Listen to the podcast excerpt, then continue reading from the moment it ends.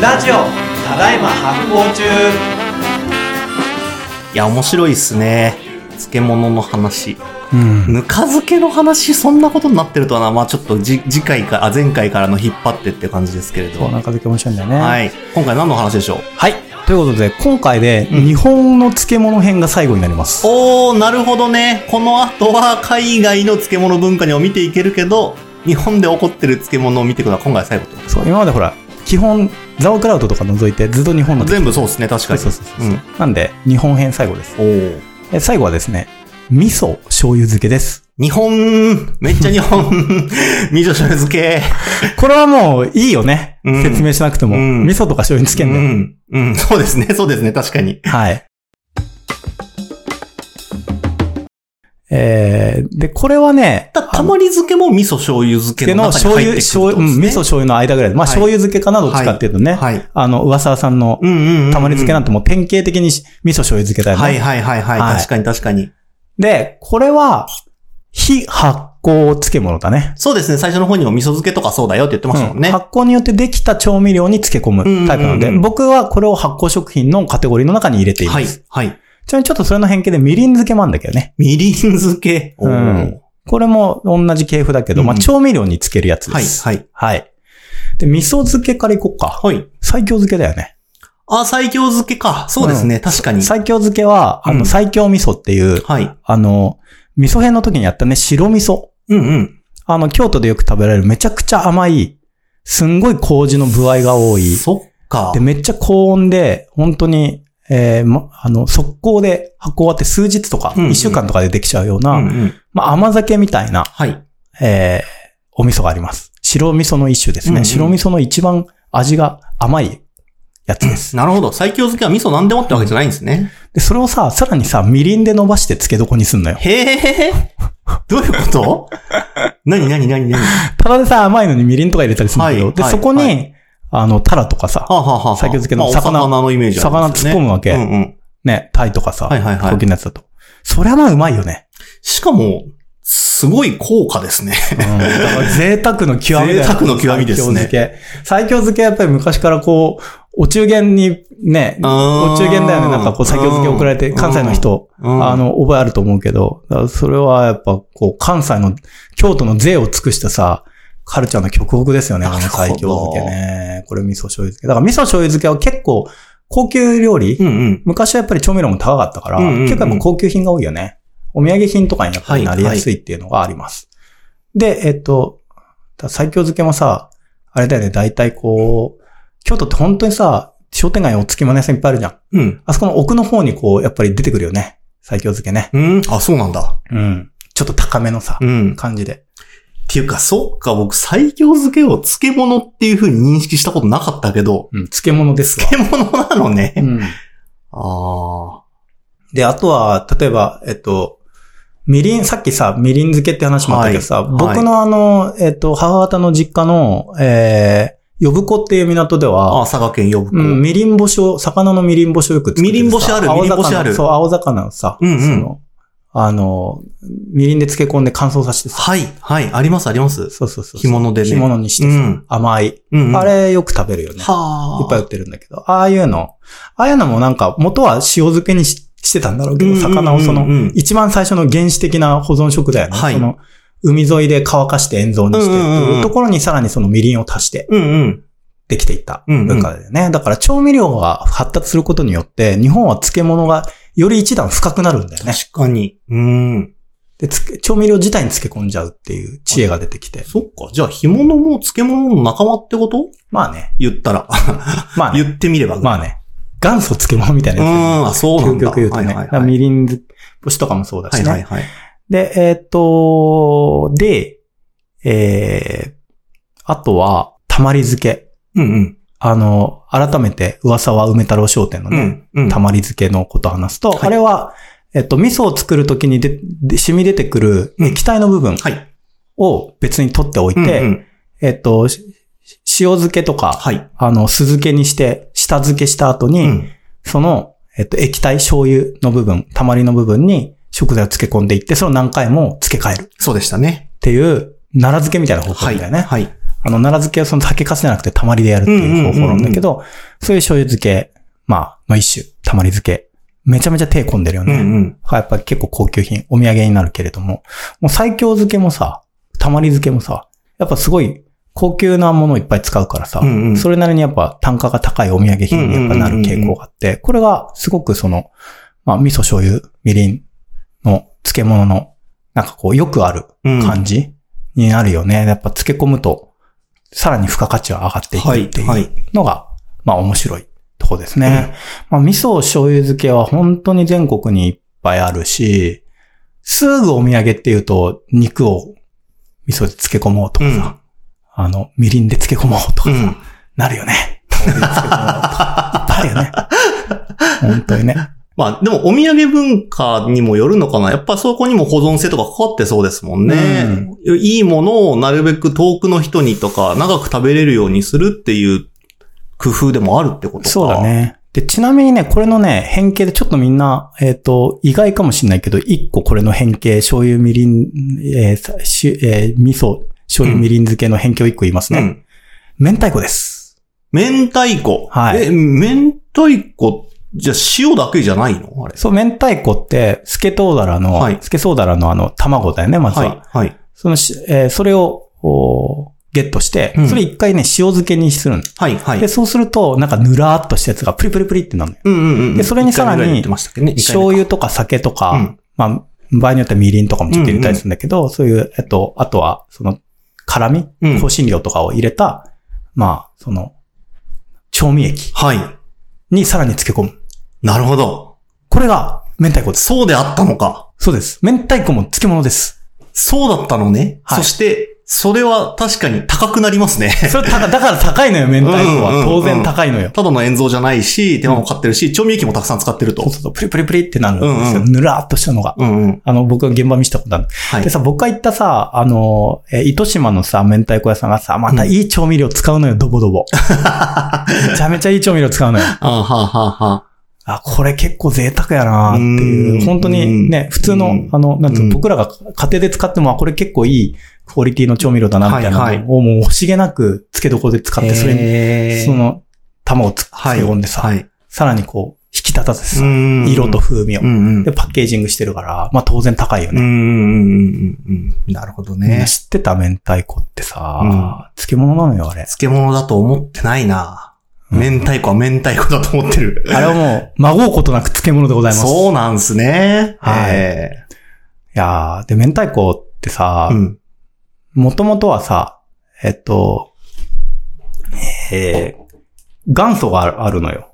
明太子の元祖。あ、これもしかして、上沢さんの時にもちょっと話してたっけかな、その話。。ちょっと、一応ね、えー、間違えないように、ちうんゃんと調べよう。一番最初に明太子を、明太子適正法で作った人っていうことですよね、きっとね。そうですね。うんえっとね、えー、福屋さんですね。福屋さんが、はいえー始まり。明太子始まり。はい戦後に、あの、えー、大陸に、うん。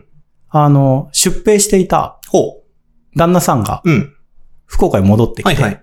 で、中国に、その、やっぱりその魚の卵のうんうんキムチみたいなやつが、ああ、はあはあはあ。あったんだよねはあはあ発酵食品がうんうんそれに目をつけて、うん。うんうん。これを日本人にも食べてもらおうっうんうん。て言ってアレンジしてできたのが明太子なんですけへえ。ど、まあ、ずーっと売れなかったんだよね、全然あ、。そうなんだ。うん、そもう鳴かず飛ばずで、はい。なんだけど、その福屋さんの旦那さんが、あの、すごい、地域活動う、んすごいしっかりやる人で、PTA とか、地域の掃除とか、でそれでだんだん商売じゃなくて、うん。地域活動を頑張るおじさんとうしんて、うん。評判を得ていって、うんその、評、なんか人脈 に、あの、明太子を流していったところ、あ、あすげえ。る時らからブレイクしていったっていう。そういうことまあ、新しい食べ物だから、こんなもんちょっと、なんか、食べないよみたいな感じだったけど、信頼を勝ち得ていって、そその後に明太子う。をで、地域の催しの。の時とかに、明太子差し入れしてこいれやーを作ってるんですけど。すごいな。で、超地道なさ、うんの、すごい、かなり長い間かけて、うん。やっぱやってるんだよ。はいはいだから、それだけ苦労したからさ、うんうん囲い込みたくなるじゃん。はい。これははい。、福屋の、うん。もうオリジナルです。先輩特許だぞと。それしなかったんだよね。おー。で、福屋さんのその創業者がもう言葉を残してるんだけど、ううんちは元祖とは名乗らないと。うん。で、その時々で、一番いいクオリティの明太子を作っているものが元祖と名乗れば良 いと。え、かっこよすぎる。なんか、かっこいいのみたいな元祖ではない気するけどな、それ。めっちゃ、めっちゃ人格者みたいな。のので、、やっぱり明太子は一つの商品からカテゴリーになったんだよね。はい、あれだけの名産品になったってことですね。そう。そんな明太子も漬物でございます。わー、やっぱドラマある。一個一個に。面白いね。こうの、んでね、最後にちょっと味噌漬けのはいはい。変わったものの話を一個うんうんしますね。えー、宮崎県うん。日南海岸のほう。ムカデ海苔。うんうんうんな、む、ムカデ海苔。ムカデのり。はい。聞いたことあるないない。これもね、発酵デパートメントで実は季節限定なんだけど扱っているかなりな珍品で、はい。何かというと、海藻の味噌漬けです。へー。だ、のり、のりですもんね。でそも、うそのうり、のりだけではないってことえっとね、どうやって作るかっていうと、まあ、宮崎県の日南海岸っていうんううん南の方にはい。長い海岸があるんだけど、日南市ってありますしね。うん。そこら辺でね、作られてるもので、うんうんえーっとね、キリン菜、トゲキリン菜っていう、うん。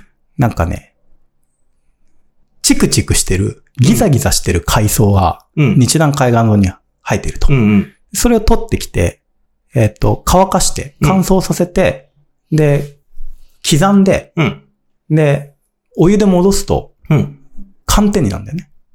おおおお寒天になる。おうもう細かく刻んで。寒天になる。そう。で、みお湯で戻して固めると寒天あ、になる。そうなのうん寒天になるんだよねはい。乾かして、はい。細かくちぎって、うん。もう一回お湯で煮、うん。うん煮。て、うん。冷めると うん。寒天になる。魔法を見て。う。うんんどういうことじゃんみたいな感じだけど。はい。 で、その寒できた寒天を、あの、宮崎のあの、麦味噌甘い麦味噌につけんのよ。はいはい。しばらく。2週間とか。で、それで、えっと、漬け込んで味が染み込んできた、なんかこう、ちょっと茶色い寒天みたいなやつを、ええっとね、海岸沿いで作って、できたら、えっとね、山の上の集落に持って行っー。て、はいはい。お盆にご先祖様にお供えするの。えー。数日間、はいはいでそれ終わったら食べるっていう。はあはあはあは不思議な、ご先祖様へあ。の、に、一度お供え物へ面白いよね。ー。面白い。そして結構、まあ、海藻だけど、一回寒天化してるから、固形物っていうか、ちゃちゃんとこの、立体になってるんですね。そうそうそうそうあそはははう。もうあれ不思議な食べ物だよあね。ー、いや、想像つかないな。で、なんでムカデ海苔なのって言ったら、海苔はまあ寒天のことだからわかんないけど、そうそ,、ですねのトゲキリン菜が、はい。えっと、ゆらゆらしてる海面で見ると、ムカデみたいだからっていう話も聞いたんだけど、うん、まあ、それ、なるほど面白いなって思ったんだけど、う下せないのがさ、うん。海で作って山に持って行ってご先祖様にお供えするっておういおううストーリーが意味わかんないわけ。はい、はい、はい。で、何なんだろうな、これみたいなので、うんうん聞いたけどよくわかんないんだよ。なんか昔からそうしてるっていう話で。うんうんうんで、その一週間後ぐらい、ムカデの見た一週間後ぐらい、うん僕ちょっと用事あって沖縄行ったの。はい、はい。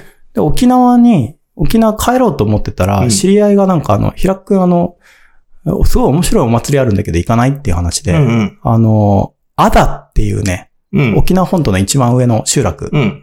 に誘われたの。うん。で、そこで大死ぬぐっていううん。記載があって、うん。それ何の祭りなのかっていうと、でっかいムカデの祭りなんだよ。うん。うん。で、い男たちが、集落の男たちが森の中に入って、うん。シダ植物で装飾具を作って、はい。ムカデの神様になって、え集落に降りてきて、なんかこう、お年寄りとか、女の人とか子供をこう、脅かすの。はあ、はそのなんか、シダ、でっかいシダのあ、はあ。なんかはい、はい。やつとか持って、うわーってうんうん襲って、で、みんなキャーって笑いながら逃げうて、んうん。その後に、海にその男たちが一列に並んでう、ん。二来かなにお参りをし、あの、えーお辞儀をして、はいその後、せーので海に飛び込んで、その送信号を流して、神様から人に戻るはっていうお祭あ。りはい。なんだよね。で、旗がかけ立てられるうんうの。んおしぬぐの時に。で、その旗にね、あの、二ちゃんの猫そっくりなムカデが書かれてるのよ。